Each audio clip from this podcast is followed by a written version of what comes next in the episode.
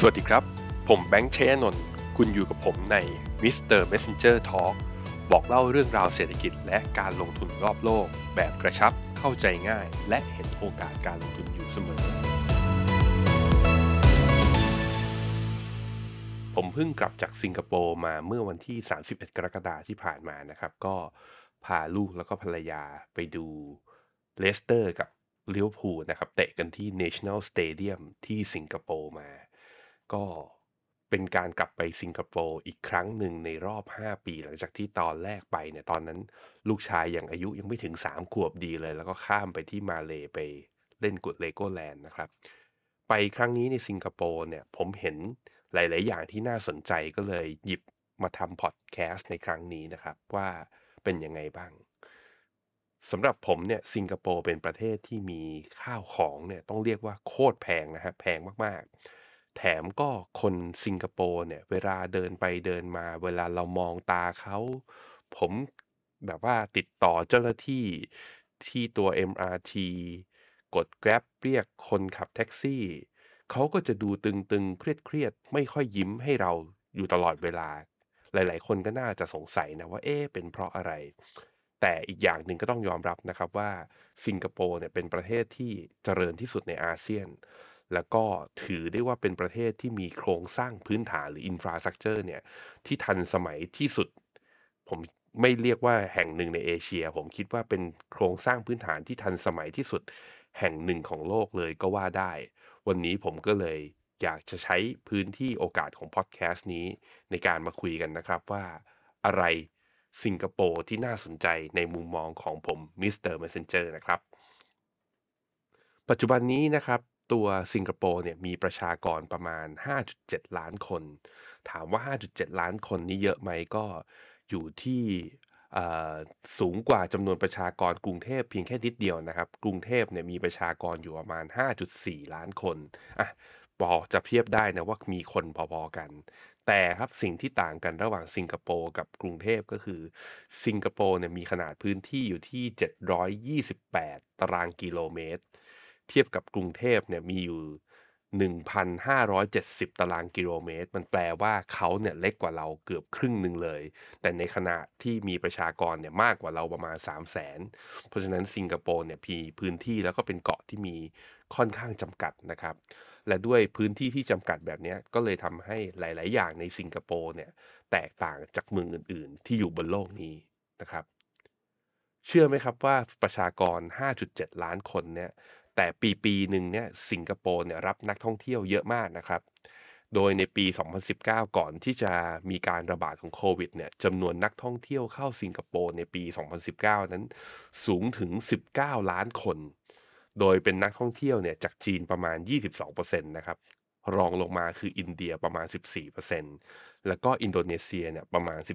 13%โดยประชากรประมาณ 5.7 ล้านเนี่ย แถวแถวประมาณเกือบเกือบเจ็ดสิบเปอร์เซ็นเนี่ยเป็นประชากรที่เป็นเชื้อสายจีน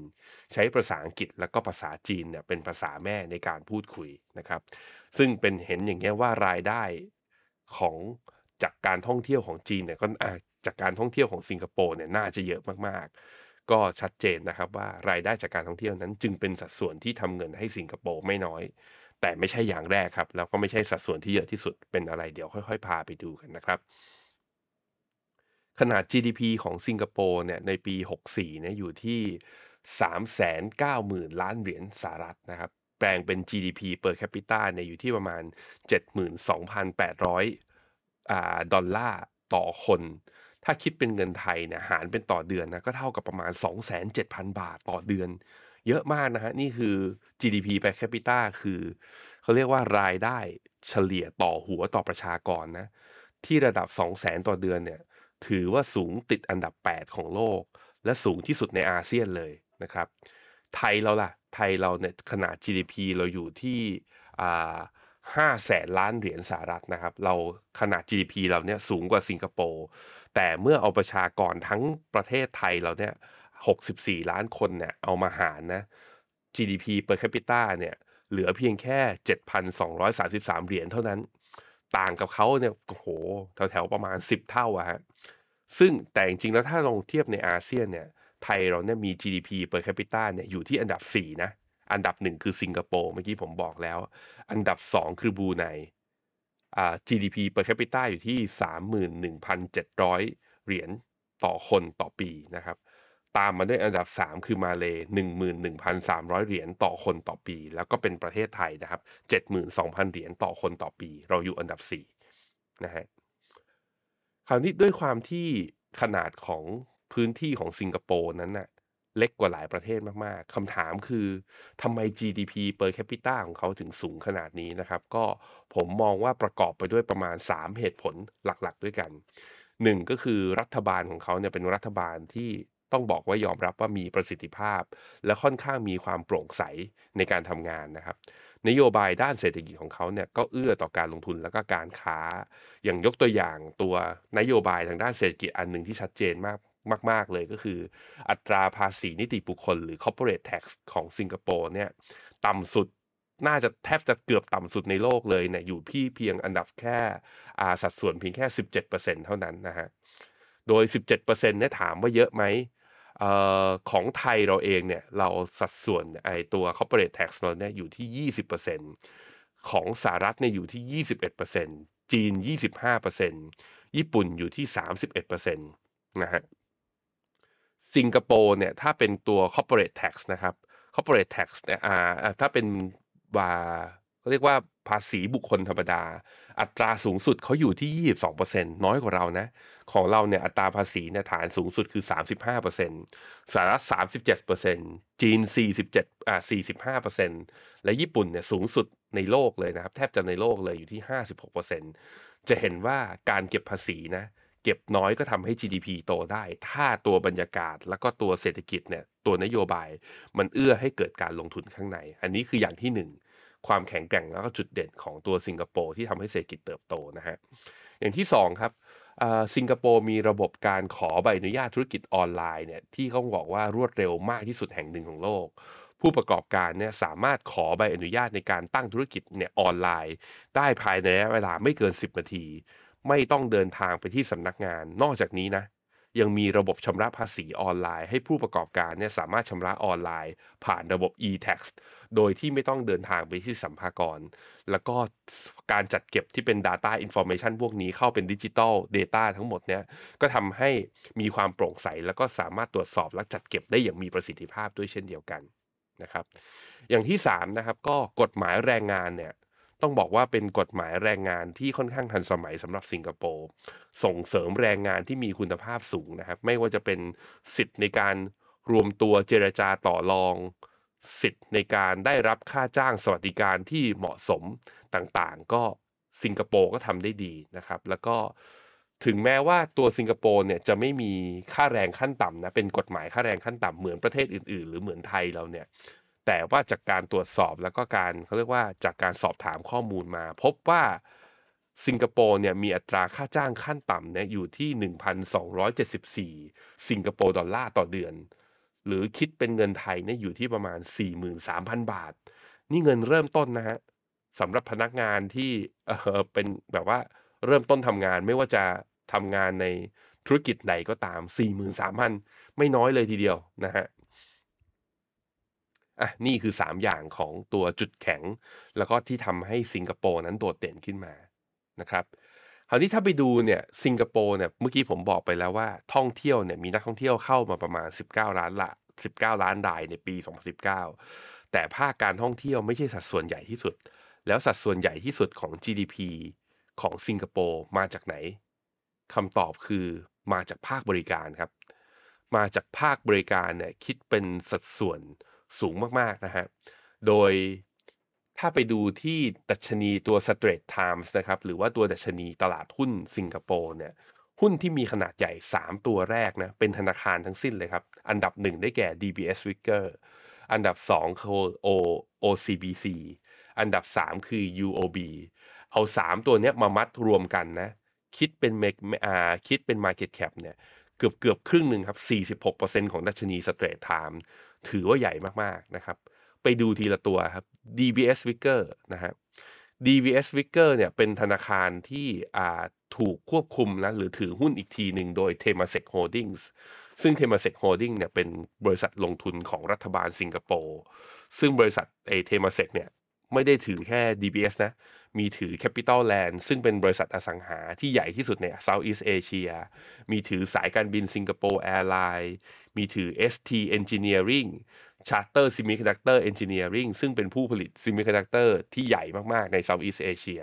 นี่ DBS นะฮะ ตัวที่ 2 ครับ ตัว OCBC OCBC คือตัวย่อมาจาก Overseas China Banking Corporation นะครับ เป็นธนาคารใหญ่อันดับ 2 มีจากการรวบรวมข้อมูลเขาบอกว่ามีที่ดินและอสังหาในครอบครองเนี่ยจำนวนทั้งหมด 187 แห่งทั่วสิงคโปร์ติดอันดับหนึ่งในสามบริษัทที่มีการถือครองที่ดินมากสุดในสิงคโปร์โหแล้วลองคิดดูสิ ว่าพื้นที่สิงคโปร์จำกัด แต่นี่คือบริษัทที่ถือครองที่ดินมากที่สุด แล้วไม่ใช่แบบอสังหาด้วยนะ เป็นธนาคารเพราะนั้นก็ใหญ่มากๆนะฮะก็ นอกจากนี้เนี่ยตัว OCBC เนี่ยยังมีเข้าไปถือครองหุ้นในบริษัทจดทะเบียนอีกหลายแห่งนะ ไม่ว่าจะเป็นพวกน้ำอัดลมอ่า Fraser and Neef นะครับ ซึ่งก็ทำธุรกิจเกี่ยวกับสังหาเป็นต้นนะครับอะอันนี้ก็น่าจะเห็น เพราะฉะนั้นค่อนข้างชัดเจนนะว่า ตัวภาคบริการเนี่ยคิดเป็นสัดส่วนใหญ่ที่สุดของ GDP ของตัวสิงคโปร์และภาคบริการที่โดดเด่นมากที่สุดนั่นก็คือธุรกิจการเงินนั่นเองนะครับ ถือว่าตัวสิงคโปร์เนี่ยได้ชื่อว่าเป็นศูนย์กลางการเงินแห่งเอเชีย เนื่องจากปัจจัยที่บอกไปนั่นแหละ แล้วก็มีเรื่องโครงสร้างพื้นฐานที่ทันสมัย แล้วก็ทำเลที่ตั้งเนี่ยอยู่ในจุดยุทธศาสตร์ด้วยในการค้าขายซึ่งเกาะตรงนั้นนะครับ ตรงช่องแคบมาลากา ใครจะเดินเรือนะจากทะเลอินเดียเนี่ย ข้าวสมุทรอินเดีย ไปขายที่ฟิลิปปินส์ไปเกาหลีไปไต้หวันไปฮ่องกงก็ต้องผ่านทางนี้ ก็จึงทำให้เป็นเส้นทางเดินเรือ แล้วก็เป็นเขาเรียกว่าเป็นหับที่ค่อนข้างสำคัญมากนะครับอะไปดูต่อฮะแต่ถ้าใครไปสิงคโปร์เนี่ยผมคิดว่าน่าจะรู้สึกเหมือนผมนะว่าคนที่นี่อย่างที่เกริ่นตั้งแต่แรกว่าไม่ค่อยยิ้มเท่าไหร่ แล้วก็เดินเดินอยู่เนี่ยนะชนเราเป็นว่าเล่นเลย ผมเดินอยู่ข้างใน Universal เนี่ย เดินเบียดหลังนะดันขึ้นขึ้นมา แล้วก็ไม่ค่อยให้ความช่วยเหลืออะไรเรา excuse me ไปหาความช่วยเหลือไป เขาก็ชี้นู่นนู่นนู่นนู่นนู่นแล้วก็ตอบแบบว่าค่อนข้างตึงนิดนึง แต่มันก็เป็นทำมันก็เรียกว่าเป็น culture ของเขานะ เราก็ไม่ได้โกรธอะไรเขานะฮะ แต่ก็จะเห็นนะว่าสิงคโปร์เนี่ย คนสิงคโปร์ร้านอาหารไหนนะ ที่อร่อย หรือว่ามีคนต่อแถวยาวๆนะร้านนั้นก็จะยาวอยู่อย่างนั้นนะยาวเฟ้ย ซึ่งคนสิงคโปร์เนี่ยผมคิดว่ามีความคล้ายกับคนญี่ปุ่นคือ ยินดียืนต่อคิวในร้านยาวๆ คือมันเป็นความสุขของเขานะฮะอีกอย่างหนึ่งที่ผมรู้สึกก็คือ เราแทบไม่เห็นเด็กเล็ก ๆ เลย เพราะว่าที่สิงคโปร์เนี่ยอัตราการเจริญพันธุ์ต่อสตรีหนึ่งคนนะคือ fertility rate เนี่ยอยู่เพียงแค่ 1.1 เท่านั้นคือคนไม่อยากมีลูกนะฮะถามว่ามันเกิดจากอะไรบ้าง เครียดไม่ค่อยยิ้ม เดินชนไม่ช่วยเหลือ ไม่ค่อยเห็นเด็กเลย ไม่มีสนามเด็กเล่นให้เล่นเลย เพราะอะไรอย่างแรกเลยนะครับก็คือถึงแม้ว่า GDP per capita เนี่ยจะสูงมากๆนะก็คือรายได้ต่อหัวต่อประชากรของสิงคโปร์จะสูงมาก แต่สิ่งที่สูงตามมาด้วยก็คือค่าครองชีพที่สูงที่สุดแห่งหนึ่งของโลกครับ รายงานจาก I EIU ซึ่งเป็นศูนย์วิจัยของสำนักข่าว The Economist นะครับทำ research ไว้ตอนปี 2012 ก็พบว่า สิงคโปร์เนี่ย ดัชนีที่เรียกว่า ดัชนีค่าครองชีพนะ อยู่ที่อันดับ ranking นะครับ อันดับหนึ่งเท่ากับนิวยอร์กเท่ากับมหานครอย่างนิวยอร์กเลย คือสิงคโปร์กับนิวยอร์กเนี่ยมีค่าครองชีพสูงเท่ากัน อันดับ3เนี่ยคืออิสราเอล อันดับ 4 คือฮ่องกง อันดับ 5 คือลอสแอนเจลิสของอเมริกา โอ้โห เพราะฉะนั้นใครไปฮ่องกงไม่ต้องแปลกใจทำไมน้ำแบบว่าโอ้โหขวดนิดเดียว ล่อเข้าไป 1 ดอลลาร์ 1.5 ดอลลาร์ 20 กว่าบาทนะแล้วกินข้าวทีหนึ่งเนี่ย เราไปกินกันมื้อเบาๆอย่างเงี้ยมีกินกันสองคนสามคนเนี่ยมีหลักพันนะฮะเป็นเฉลี่ย นี่ก็คือเรื่องหนึ่งคือค่าของชีพสูง ไม่สามารถผลิตน้ำได้เอง แล้วก็เนื่องจากพื้นที่มีจำกัด จึงไม่ได้มีการทำการเกษตรใด ๆ ทั้งสิ้น อาหารแทบจะทุกอย่างที่อยู่บนสิงคโปร์เป็นการนำเข้ามา เมื่อนำเข้ามาไม่สามารถผลิตได้เอง จึงมีต้นทุนที่สูงนะครับ อันดับที่2ครับอย่างเหตุผลที่ 2 ที่ผมคิดว่าพอจะนึกได้นะว่าทำไมคนสิงคโปร์ถึงดูเครียดนะก็คือ มีการแข่งขันกันค่อนข้างสูงนะครับ มีการเพื่อหางานที่มันดีกว่า เพื่อหาเงินเดือนที่สูงขึ้น แล้วก็ด้วยความที่เศรษฐกิจเติบโตดีนะ แต่ว่าจำนวนประชากรเนี่ยไม่เพิ่มมากขึ้น รัฐบาลเนี่ยเขาอยากจะทำให้เขาเรียกว่าการเติบโตของ GDP นั้นดีอย่างต่อเนื่อง ซึ่งแน่นอนสิ่งที่สำคัญที่สุดในระบบเศรษฐกิจอย่างหนึ่งคือคน จึงมีการ Import คนฮะก็คือพนักงานบริษัทที่เป็นแบบว่าพนักงานต่างชาติเนี่ยไหลเข้าไป ก็ต้องไปแข่งกับคนสิงคโปร์ก็ทำให้ถูกวัดมาตรฐานนะถูกคาดหวังว่าต้องให้ประสบความสำเร็จทั้งในแง่การศึกษาอาชีพชีวิตส่วนตัว ไม่ใช่แข่งกับคนในชาติกันเอง ยังต้องแข่งกับคนต่างชาติที่วิ่งเข้าไปทำงานในนั้นอีกต่างหากนะครับนะนั่นก็คือตัวลักษณะเฉพาะของคนสิงคโปร์นะครับ คราวนี้มาดูที่เศรษฐกิจในอนาคตกันหน่อย ด้วยความที่หลาย ๆ ประเทศเนี่ยกลับมาเปิดเมืองกันแล้วนะ แล้วก็รายได้จากสิงคโปร์เนี่ยมาจากการท่องเที่ยวเนี่ยก็กลับมาด้วย ก็เลยเป็นสาเหตุนะครับ จริง ๆ แล้ว GDP ของสิงคโปร์เมื่อตอนไตรมาสหนึ่งปี 2023 ที่ผ่านมาเนี่ยเขาออกมาติดลบนะออกมาติดลบอีกครั้งหนึ่ง แล้วคนก็หวั่นกันมากว่าถ้าติดลบในไตรมาสสองอีกทีหนึ่งเนี่ยจะเข้าสู่ technical recession คือติดลบติดต่อกัน 2 ไตรมาสแต่ปรากฏว่าเมื่อตอน ต้นเดือนเนี้ยเพิ่งประกาศตัว GDP ไตรมาส 2 ออกมา อยู่ที่ประมาณ 0.2-0.3%ก็แปลว่า GDP ของตัวสิงคโปร์นะการขยายตัวของเศรษฐกิจนั้นรอดจากภาวะ recession น่าจะรอดแล้วแหละ เพราะว่า forecast ในไตรมาส 3 ในไตรมาส 4 เนี่ย ก็น่าจะโตได้แถวๆมาสัก 0.5-1%ตามลำดับ โดยที่คาดว่าปีนี้ก็จะกลับมา GDP ทั้งปีเนี่ยสามารถกลับมาเป็นบวกได้นะครับอะแต่ว่าก็จะเห็นว่า การบวกของ GDP ของตัวสิงคโปร์ก็ยังไม่เยอะนะ ก็ยังไม่เยอะมากก็เพราะว่าแหมจะบวกได้เยอะมากกว่านี้ ก็แปลว่าก็ต้องมีบริการที่เพิ่มขึ้น แต่การบริการที่เพิ่มขึ้นคึกคักมากขึ้นจำเป็นที่ต้องพึ่งพาตลาดการเงินนะ financial instrument ทั้งหลายต้องมีความคึกคัก ต้องมี volume trade ที่สูงขึ้น เพราะฉะนั้นเศรษฐกิจสิงคโปร์จึงค่อนข้าง depend นะครับหรือว่าขึ้นอยู่กับเศรษฐกิจโลก ขึ้นอยู่กับกับการเคลื่อนไหวของตลาดทุนของโลกด้วยเช่นเดียวกัน ซึ่งเราต้องติดตามกันต่อไปนะฮะแต่ว่าถ้าบอกอย่างนี้ก็น่าจะพอนึกออกนะ เฮ้ย ถ้าเราไปลงทุนในดัชนี Straight Time ของสิงคโปร์เนี่ย แล้วจะเป็นยังไงบ้างในอดีตที่ผ่านมา ก็ต้องบอกว่า ถ้าย้อนกลับไป 5 ปีที่ผ่านมานะดัชนีหุ้น Straight Time นั้น บวกเป็นแค่ 4.85%เท่านั้นนะฮะ แต่ว่าถ้าวัดจากจุดต่ำสุดตอนโควิด เมื่อตอนเดือนมีนาปี 2020 เนี่ย บวกขึ้นมานะปัจจุบันเนี่ยล่าสุดเนี่ย 52%ก็ถือว่าบวกไม่น้อยนะ โอ้โห แต่ถ้าไปเทียบกับ S&P NASDAQ เนี่ยเขาบวกเกิน 100%แล้วราคาเนี่ยทำ new high ไปเรียบร้อยแล้ว แต่สิงคโปร์เนี่ยยังย่ำๆอยู่แถว high เดิมของปี 2019 อยู่เลยนะครับ แต่พอพูดอย่างนี้ปุ๊บแต่สิงคโปร์ดัชนีตัว Straits Times เนี่ยก็ยังดีกว่าไทยนะฮะดัชนี SET Index บ้านเราเนี่ยเทียบในเวลาเดียวกัน 5 ปีที่ผ่านมา เราติดลบอยู่ 8.56%ถ้านับจากตั้งแต่วิกฤตโควิด จนถึงตอนจุดต่ำสุดของโควิด จนถึงล่าสุดเนี่ยหลังเลือกตั้งที่ผ่านมา ตอนนี้เราบวกมาแต่แถวประมาณ 50%จริง ๆ แล้วเราขึ้นมาไม่ต่างจากสิงคโปร์เลย สิ่งที่ต่างกันระหว่างไทยกับสิงคโปร์ผมคิดว่า เล่ามันจะถึงจุดนี้น่าจะเห็นแล้วนะ นโยบายของโครงสร้างพื้นฐาน แต่ด้วยความที่ประเทศเขาเล็กนั่นแหละ มันเลยพอจะบอกได้ว่าโครงสร้างพื้นฐานและการลงทุนอินฟราสตรักเจอร์ของเขานั้นทันสมัย อย่างที่สองคือกฎหมายที่เอื้อกับบรรยากาศในการลงทุน ถามว่าบ้านเรามีไหมเราก็คงต้องคิดเรื่องนี้นะครับ ในแง่ของการท่องเที่ยว ผมคิดว่านะ ไปเที่ยวสิงคโปร์เนี่ย เราเที่ยวได้ไม่นานหรอก ประเทศเขาก็มีแต่ตึกมีแต่เมือง มีแต่สิ่งที่ปลูกสร้างตั้งขึ้นมา แต่ประเทศเราเนี่ยเรามีทั้งทะเล เรามีทั้งภูเขา เรามีความงามที่เป็นธรรมชาติ และเรามีเสน่ห์ของเรา อันนี้ก็เป็นจุดต่าง เราก็คงต้องรวมกันนะครับ ว่ามีข้อดีข้อเสียที่แตกต่างกันไป แต่อย่างไรก็แล้วแต่ ผมคิดว่าประเทศไทยเราก็มีโอกาสสิงคโปร์ก็ถือว่าเป็นต้นแบบ แล้วก็เป็นอีกประเทศหนึ่งที่เราให้มองและถอดบทเรียน เพื่อเพื่อปรับใช้กับตัวเราด้วย แต่แน่นอนที่สุดนะฮะเราก็หวังว่าการลงทุนในอนาคตเนี่ยเราก็คงอยู่ที่ประเทศไทยหรือที่สิงคโปร์อาจจะไม่ได้ เพราะอย่างสิงคโปร์เองก็ขึ้นอยู่กับ financial sector เป็นหลัก ซึ่งที่ผ่านมาก็ไซเวย์อาจจะอย่างหลังจากนี้อาจจะได้ประโยชน์นิดหน่อย หรืออาจจะได้ประโยชน์มากขึ้น จากการที่ฮ่องกงเนี่ยเศรษฐีในฮ่องกง หรือคนที่ลงทุนในออฟชอร์เนี่ยย้ายหับจากฮ่องกง แล้วอาจจะได้สิงคโปร์อาจจะได้ประโยชน์จากจุดนี้ แต่การได้ประโยชน์เต็มๆนั้นเราก็ยังไม่เห็น เพราะว่าโลกยุคต่อไปคือโลกของยุคเทคโนโลยี โลกของ AI ใครที่มีสามารถที่จะนำ AI เข้ามาใช้ในการประกอบธุรกิจได้ คนนั้นน่าจะเป็นผู้ชนะ ซึ่งก็ต้องยอมรับนะครับว่าทั้งในตลาดหุ้นไทยและตลาดหุ้นสิงคโปร์อาจจะไม่มีหุ้นที่โดดเด่น หรือเป็นหุ้นกลุ่มผู้นำ ที่อยู่ในเทคโนโลยี AI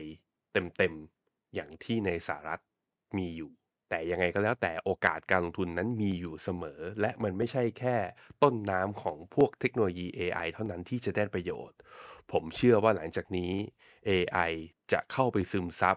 และเกิด adaptation หรือการปรับเปลี่ยนกลยุทธ์ทางธุรกิจในทุกๆ อุตสาหกรรมหลังจากนี้ไป ซึ่งนั่นจะก่อให้เกิดโอกาสในการลงทุนสำหรับนักลงทุนทั้งหลายที่หาโอกาสเจอครับสำหรับวันนี้ สวัสดีครับฟิโนเมนาเอ็กซ์คลูซีฟบริการที่ปรึกษาการลงทุนส่วนบุคคล ที่จะช่วยให้เป้าหมายการลงทุนของคุณ เดินทางสู่ความสำเร็จ ไม่ว่าคุณจะเป็นนักลงทุนสายไหน เริ่มต้นที่ 5 0 0 0 0 0 บาท สมัครเลยที่ f i n o m e f i n o m e n a e x c l u s i v e หรือ line at f i n o m e n a p o r t คำเตือน ผู้ลงทุนควรทำความเข้าใจลักษณะสินค้า เงื่อนไขผลตอบแทน และความเสี่ยงก่อนตัดสินใจลงทุน